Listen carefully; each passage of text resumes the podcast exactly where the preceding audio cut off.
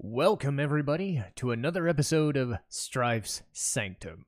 My name is Citizen Strife, and this week we're going to dabble in a game that I really enjoyed back when it was first released on the PS2.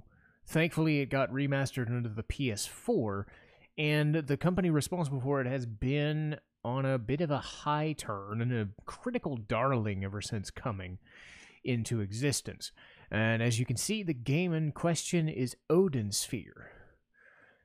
Now, my first experience, as stated, was on the PS2, and this was the first game by a company known as Vanillaware. Uh, a couple of Atlus employees decided to make their own company, and they decided to make a game that was kind of a 2D beat 'em up style game, but with a, a lot of flourish and a unique battle system, branching paths in a narrative, awesome music, and Odin Sphere was created with a good mixture of so many good elements. It was different from a lot of the games that I had played because, as I've said, I play mostly RPGs or action RPGs. This still fits under the action RPG label, but being a 2D beat 'em up game, it provides a different kind of experience. It's kind of like playing River City Girls these days. You know, I'm not as familiar with like those old school like these guys are chumps. You could beat the shit out of them and just keep going. It is a beat 'em up style, but Odin Sphere has its own kind of feel to it, and Vanillaware has kind of hit their own niche when it comes to these games, and they've made other titles for Sony uh, most notably Muramasa the Demon Blade and uh, 13 Sentinels Aegis Rim. I have not played those, but knowing what I know about Vanillaware, if they're anything like this, and most of the mechanics for the PS4 remaster were from those games, they're probably really freaking good, and I will have to venture and try them out or watch them on YouTube and such, and maybe talk about them on a separate day. But Odin Sphere is the one I know, and Odin Sphere has a lot of good elements that you're not really going to find in a lot of other games, and they work together.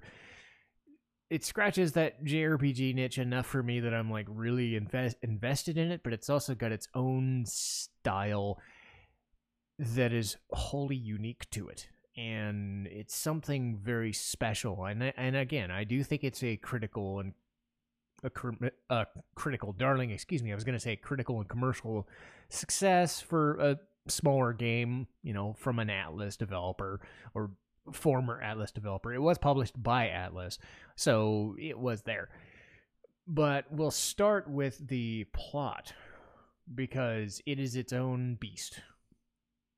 And that's why I'm going plot instead of characters first because the plot informs what the characters are going to do. So we start the game with a little girl in an attic. Her name is Alice. And she's just sitting with her cat in an attic and she finds a book. She starts reading it. And the book that she reads is about a continent or a planet known as Erion, where a bunch of kingdoms are kind of locked into this big old fantasy land war. A kingdom known as Valentine, in basically one night, did a bad and blew itself up pretty much. And the, entirety of its populace and the people who didn't die, basically, due to the explosion of what is known as the crystallization cauldron, turned into these rabbit beings or these immortal rabbit looking things, these beasts of burden known as Pooka. And the king himself, King Valentine, died and went to the underworld. And this is one of those games where the underworld is like a Hades or a Tartarus or whatever, where it actually exists. And the kingdom and the king of Valentine is just left to wander there, and his uh, children are part of the main party of sorts trying to forget whatever happened or trying to overcome it. This Pooka's curse. Once you are cursed by it, you can't turn back. So the Pooka, these members of Valentine decided we need to find a way to break this curse. And they've decided to find every single Valentinian coin that existed that basically just blew up in the explosion and scattered everywhere. Uh, assuming that that happens, they're able to break the curse. All the while, other kingdoms are at war because of the power vacuum that exists. And there are wise men going around and dragons talking about this Armageddon that's going on. So it's loosely based on Norse mythology, and a lot of the characters are Norse in origin, but don't really let that fool you. It's its own kind of beast. And speaking of beasts, the beast of Armageddon is a dragon or could be a dragon. There's this thought that it could come and just basically wipe shit out because you know Armageddon's not a good thing and the kingdoms at war are fighting over this dormant crystallization cauldron. It's apparently powered by forces in Erion known as phozons, which are these kind of crystallized life uh, elements. And, you know, think of life stream from Final Fantasy VII if it was like crystals of life instead of this green goo. But while the Kingdom of Valentines got crumbled and turned to shit, the other kingdoms are at war. You've got a Fire Kingdom, Lord, uh, lorded by Lord Onyx, I believe was his name. I want to say Irwin, but I'm thinking of a different game. Um, I'm thinking of Legend of Mana, but anyway. So you've got Onyx, I believe. He's got his own thing going. You've got the Kingdom of the Underworld, which is ruled by Queen Odette, which, well, she's undead. She doesn't really care about the goings on of things. She's just there presiding over the dead, but she's also housing uh, very, very bad, evil things because dead people. Um, you have Kingdom of Titania, which is just a human kingdom and a big city and a king and all this junk. That's where the wise men are from. You've got the two main kingdoms which are the Kingdom of Fairies, known as Ringford, and the Kingdom of Ragnanival. And a lot of these characters are from these places or acquainted with these places in different ways. And Ragnanival are at war, and Ringford are at war for a ring that is supposedly able to start the crystallization cauldron back up. And apparently, because they think it's super powerful, they can use it as a weapon, and you know, that's terrible. I believe that Ringford's trying to use it as a deterrent, and Ragnanival is the opposite. So there's a war starting, and that's where our story starts, and that's where our main characters come in. There's not a whole bunch, there's a lot of side characters and junk, but the main characters here are the main six. We've got five main playable characters, and then one who is noted for always kind of being around.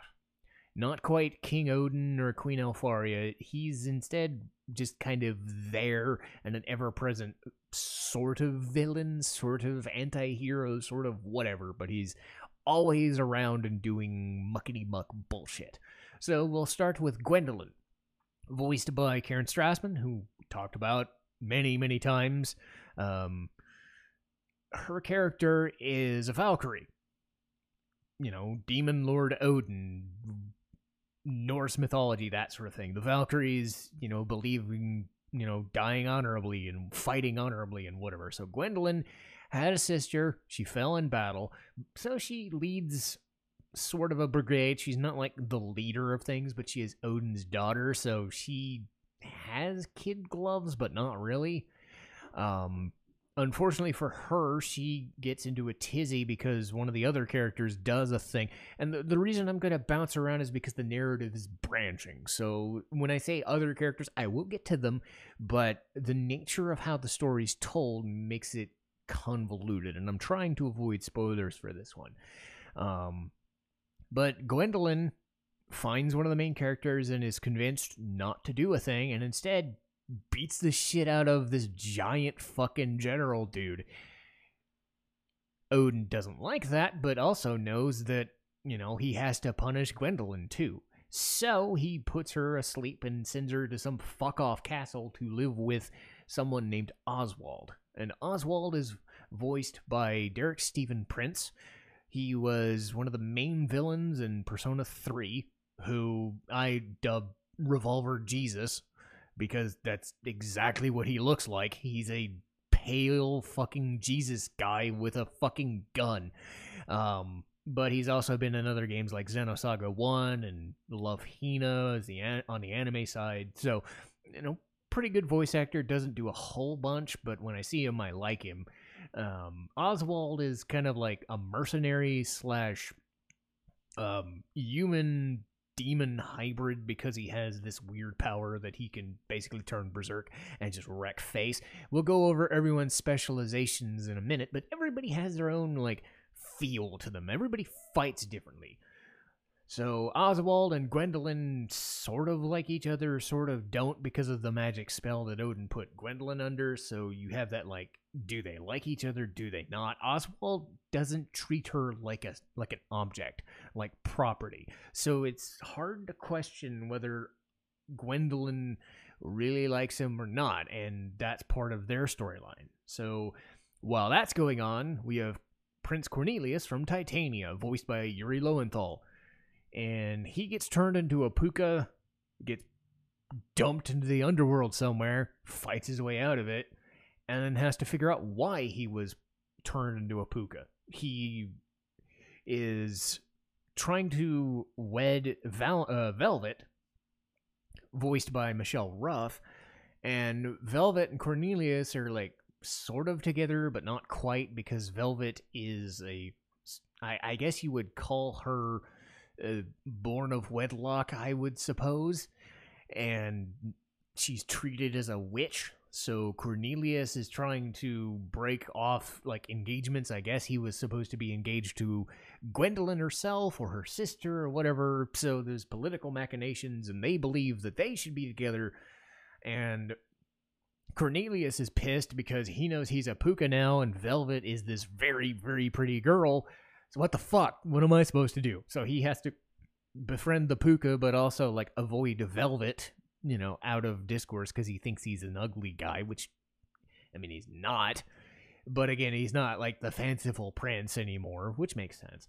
So Velvet and Cornelius are tied together, so they have their separate storylines. Velvet's whole thing is she is trying to find the ring of Titrel and get the fuck rid of it because she's seen firsthand what the what the crystallization cauldron does, and if they try to activate it, she wants to beat the shit out of it, and she's trying to, you know, she meets Gwendolyn in the middle of nowhere and imparts her knowledge, and Gwendolyn has to make a choice, and that's why Gwendolyn gets fucked over. Um, so everything starts to tie together. Velvet is still trying to deal with all the stuff while finding Cornelius, but also dealing with her undead dad, who was the cause of that fucking mess.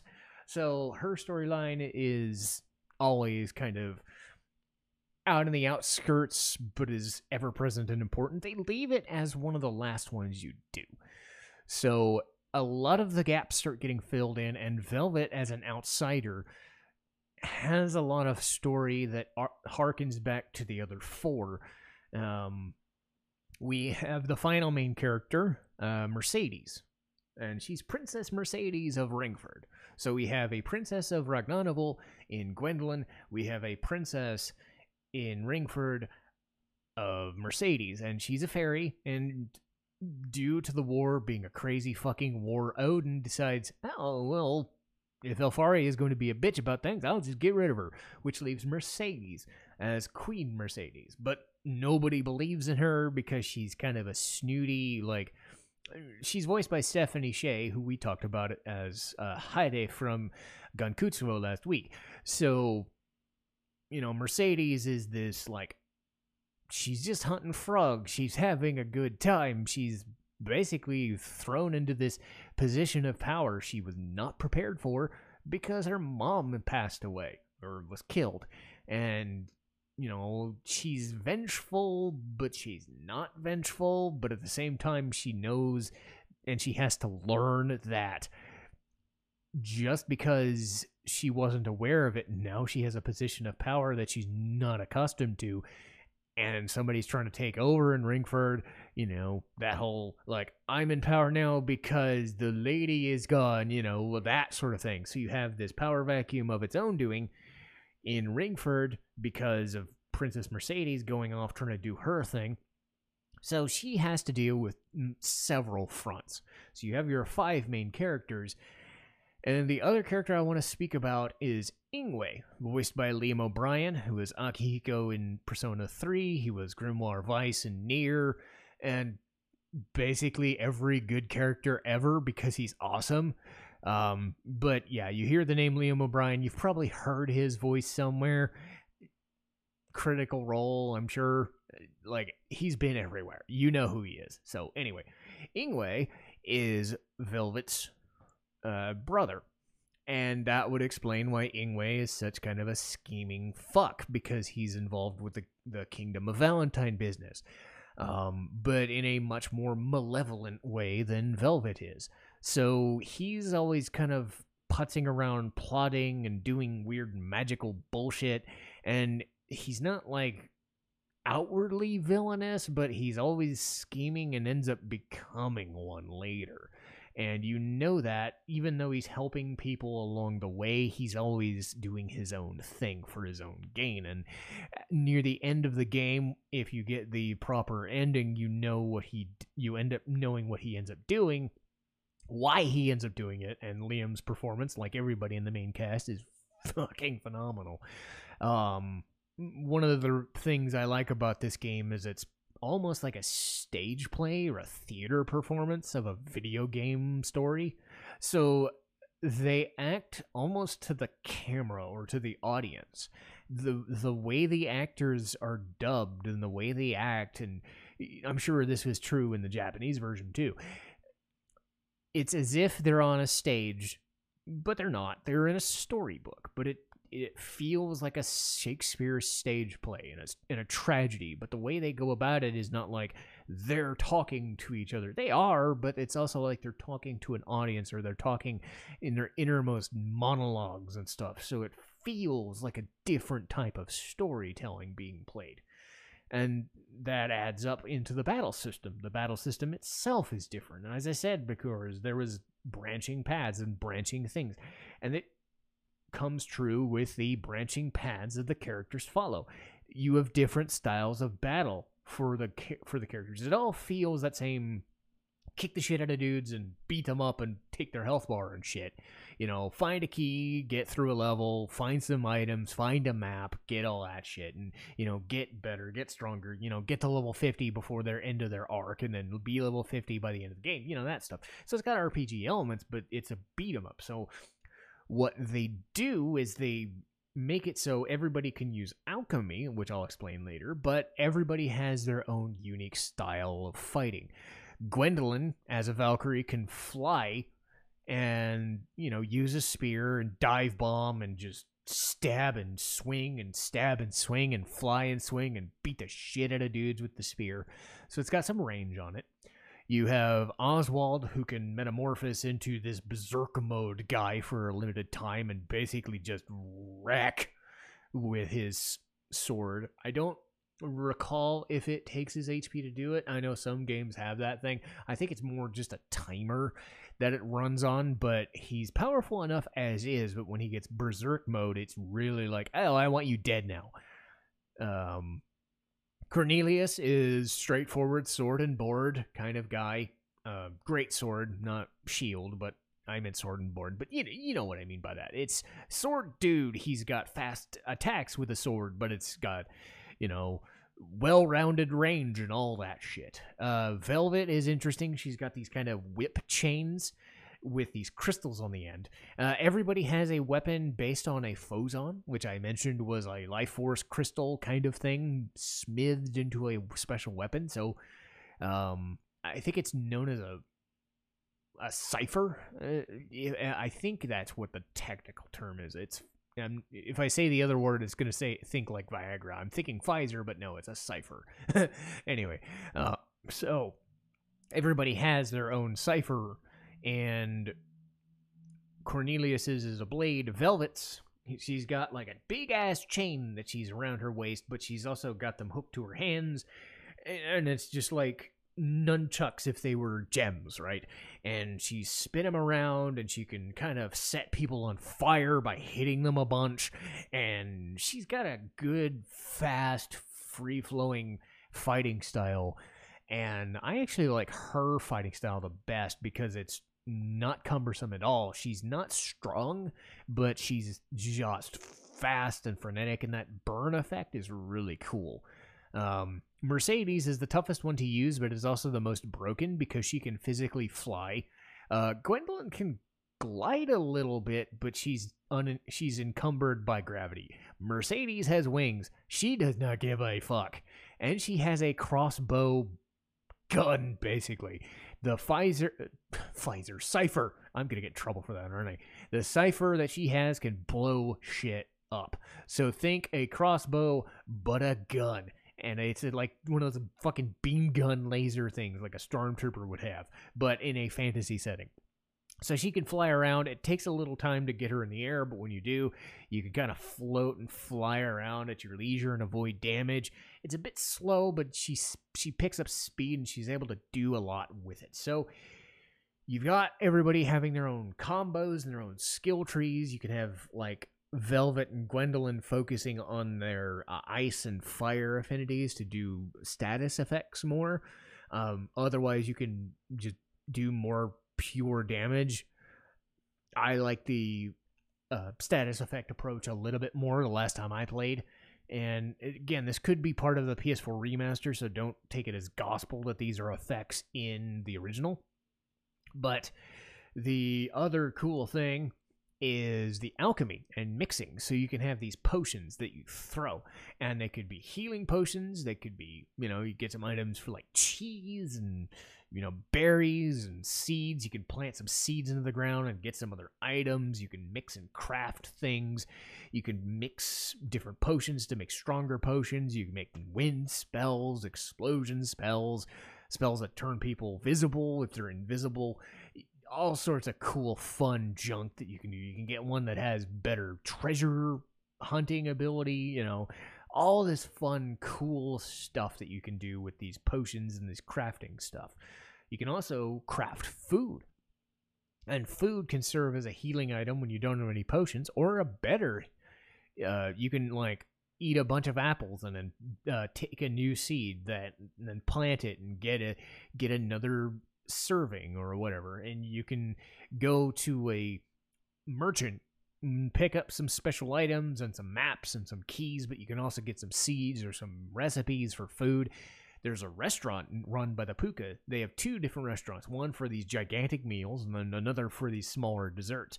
You get recipes and you get the right items and the coinage for them all. You get these stat buffs and they really help you get to like level 50 level 55 before the end.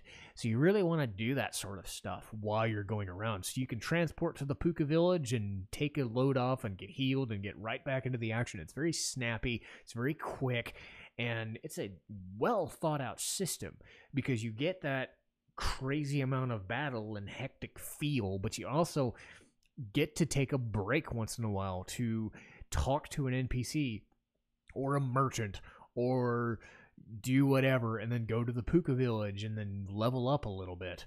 Um, changing tack here, we'll talk about the music. And the music is brought to us by Hitoshi Sakamoto and Masaharu Iwata. Now, Hitoshi Sakamoto is well known for the Ivalice games, the Final Fantasy Tactics, Tactics Ogre, um, Vagrant Story and Final Fantasy XII. And I will say this, and I will bring this up when we actually talk about those games. I don't think he's the best fit for Final Fantasy XII. You know, sue me. I don't like Final Fantasy XII. I will readily beat the shit out of it and take my lashings in its own episode. But as it's concerned, like, it's not the musician's fault because in this game, in stuff like uh, Vagrant Story, which has no attachment to Final Fantasy, right?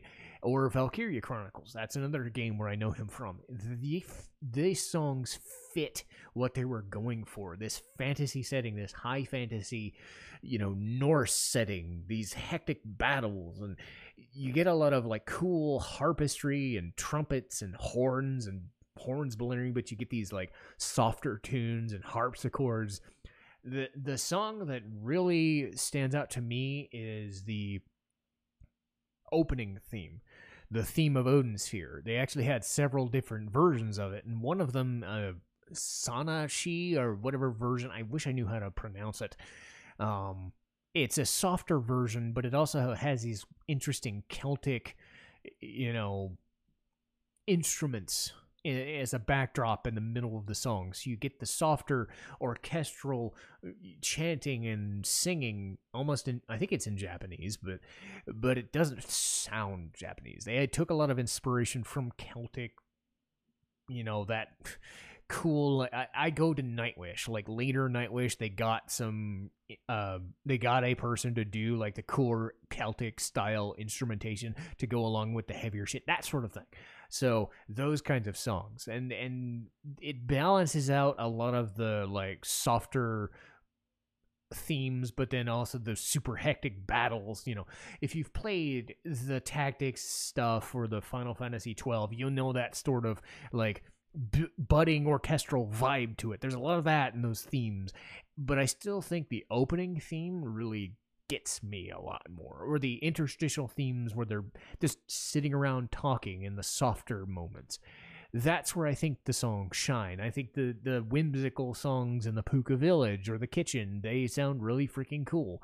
Um, but everything feels and sounds like it's supposed to. Again, I, am bitching about Final Fantasy twelve more because it's Final Fantasy, not because the people making the music were bad at it in a game like this that has no affiliation with any other franchise, I'm like, oh, this is great. This sounds amazing. So they do amazing work, and it really adds to the like northern European or Eastern European or even just Western Irish, you know, that sort of vibe to it. Just you think of those kinds of instruments and you think of Odin sphere.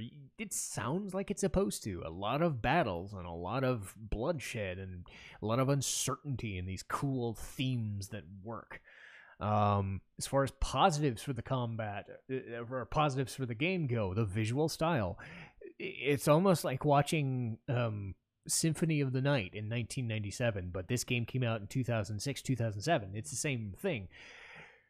The 2D style works so well. There's so much going on that for a team of only like 30 people to make something that looks this good and works this well and stays this snappy but has this like there's a doomed battlefield over here and then there's this bombed out like decrepit decaying world of water in the underworld or this there's this town there's this mountain of snow or this lake of fire kind of thing. Every environment looks like it should.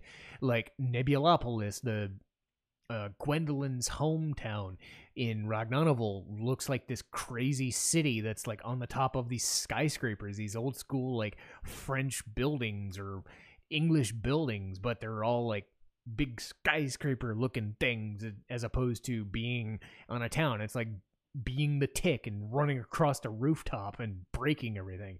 Um, the frenetic combat works in service of everything. It doesn't overstay its welcome. It doesn't like get you stuck anywhere except if when you're looking for a key but you're usually able to find a key there's not a lot of like crazy puzzles if there are it's just turn miniature and go through a keyhole and come out the other side and stuff like that. It's not here to waste your time.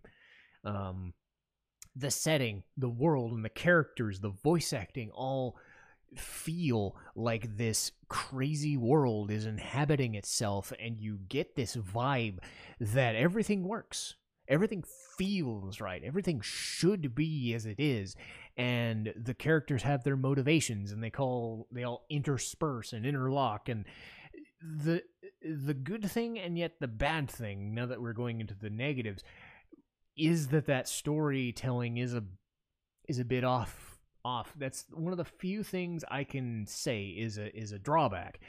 Is the branching storyline? You don't know everything that's going on. You can piece together things. It's like playing uh, Zero Time Dilemma. You know those games, the Virtue's Last Reward, the Zero Escape series. They a lot of the branching paths. They don't tell you everything right away, so you have to bounce around and piece together a person's narrative and then go around. So you get Gwendolyn, you get Cornelius, then you get Mercedes, Oswald, then you get Velvet, and then everything starts to kind of feed together in this timeline.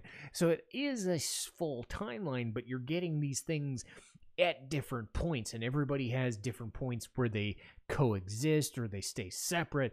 And you have to kind of piece together when in the story shit's happening, and then it goes back to the end in the finale where it all coalesces. But it also kind of leads to another issue where uh, if you say fight Odette in the underworld, you'd think this crazy bitch is going to kill you. She looks like a fucking undead corpse with, you know, a giant fucking flowing dress of doom, but she's basically in the shape of a half moon crescent that she uses to basically slice you into pieces. And yet you fight her as a main villain in one of the story arcs, but at the same time, in the next turn, you could fight her as the first boss.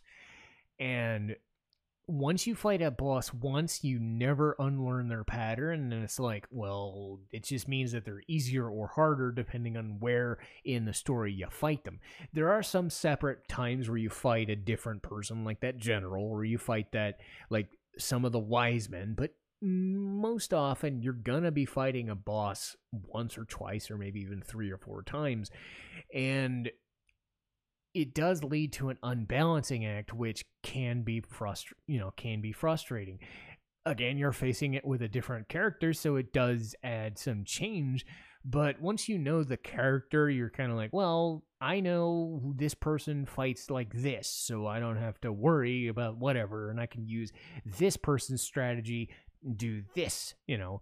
Um, so a lot of the bosses end up, you know, just recycling themselves and sometimes in a weaker state than you'd expect. So it leads them not to be all that threatening until you get to the finale. So that's one of the main things. There's also um Nebulapolis, given its design, is skyscraper based. And you can fall a lot. There are a couple of like death spots you don't die, but you fall down, and it's like falling down a pit in Sonic, and you have to kind of like worm your way back to where you were because everything in the stage is like in a circular thing. Uh, there's two separate spots. There's the circular arena where a lot of the battles are, and then there's these flat plains that go in one or two directions. And a lot of these places are connected, and some of the higher ground ones lead you to make these jumps. And if you miss a jump, you're going back like three or four spots. So, all in all, it's not too much of a bother because, again, it's not a death pit. It's more of a nuisance than anything. The only way you'll ever die is by, well, losing HP. So, I do appreciate that sort of thing so they're willing to try stuff like platforming and whatnot, but it's not something that's a mandatory thing, or at least it shouldn't be. But even then, when you have this convoluted storytelling, it's still not really a bother. At the end of the day, this game, Odin Sphere, is a well crafted 2D brawling type game with a lot of uniqueness. Once you get done fighting with somebody, you get this whole new character that you get to experiment with and change and try to do. And then you get another one, and then you get another one, and then you get a fifth one, and then you get to see where all these things are starting to line up in the story and why people are doing what they're doing and how everybody kind of coalesces and like how do Gwendolyn and Oswald end up? Where does Cornelius and and Velvet end up? Does Mercedes succeed in her plans or does she you know unfortunately perish? You know that sort of question. What the hell is Ingway doing this whole time? What is velvet gonna do with him? You know what is king valentine or demon lord odin all these people are intertwined in this you know 20 to 25 hour game but it doesn't feel like a 20 or 25 hour game. It's it's pretty robust for a crazy experience and you can you know do a person's arc in like two to you know one to two hours if you're really quick you know get a game you know 15 20 hours like this and it feels like it's a majestic small you know small scale game but has a lot to offer and that's why I came back to it when they released the PS4 remaster. For anyone looking to play it, I would definitely go with Odin Sphere. It's something that you're not going to get anywhere else. And Vanillaware has, you know, got three or four games under its belt that feed that kind of niche. An RPG, but a brawler beat 'em up thing, but it's in 2D, so it's not quite like the Yakuza game, so it's got its own vibe to it, but it's so beautiful and feels so good. So I would definitely uh, suggest people check out the PS4 version and you will be in for a good time. But that'll do it for me today. Uh, next week should be Madoka Magica. The week after that, I believe, is the Hatsune Miku Vocaloid uh, Project Diva and Project Mirai, you know, uh, mashup. Again, that one I'm going to try and release a day later than usual. I normally release them on Tuesday if, if I've got my schedule right. And the Vocaloid one takes a lot of prep work, you know, just to remember things as because I'm not just talking about the games themselves, but I'm talking about the songs and how they're made and what a Vocaloid even is, like the software involved. There's a lot that goes into it. So, you know, I'll try to have that you know, on March 9th because that's a special day that, you know, signifies Miku in general, and I'll go over why. Um, after that, I believe, is Chrono Cross. Uh, I believe it's either Chrono Cross or Konosuba. Now that I think about it, I think I have my schedule right. It's Madoka Magica next week, Hatsune Miku the week after, and then Konosuba I th- I put Chrono Cross after my convention time to give anime a bit more love. And Konosuba, I was wondering when I would do a comedy, like a straightforward, no frills comedy, because I tend to focus on the more mature stuff or the or the because I'm a little older and I like the more stiffer, gruffer, you know, more intense stuff. Konosuba is not that and uh, if I was going to do anyone, it was going to be either Chobits or Konosuba. And I chose Konosuba because, oh my fucking God, is it one of the best shows of the last five years. And man, do I want to talk about that so much. So, again, we've got our schedule. I'm probably set for a couple months, to be honest, because I normally have like three or four shows set in advance so I get some prep time to either rewatch it or replay it or watch some stuff or read up on things to get myself back in the kind of the mindset of a thing if I haven't played it in a long time or to try something new to try it for the first time.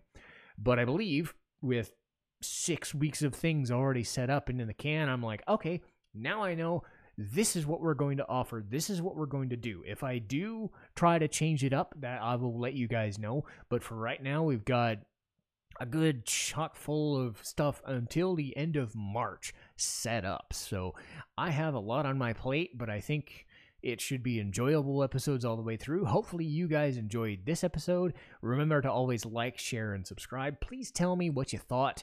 Please tell me if you've ever played Odin Sphere before, or if I should, you know, try Muramasa and uh, 13 Sentinels. I'm probably going to now that I've done this episode. But uh, anyway, that'll do it for me. See you guys next time. Citizen Strife signing off.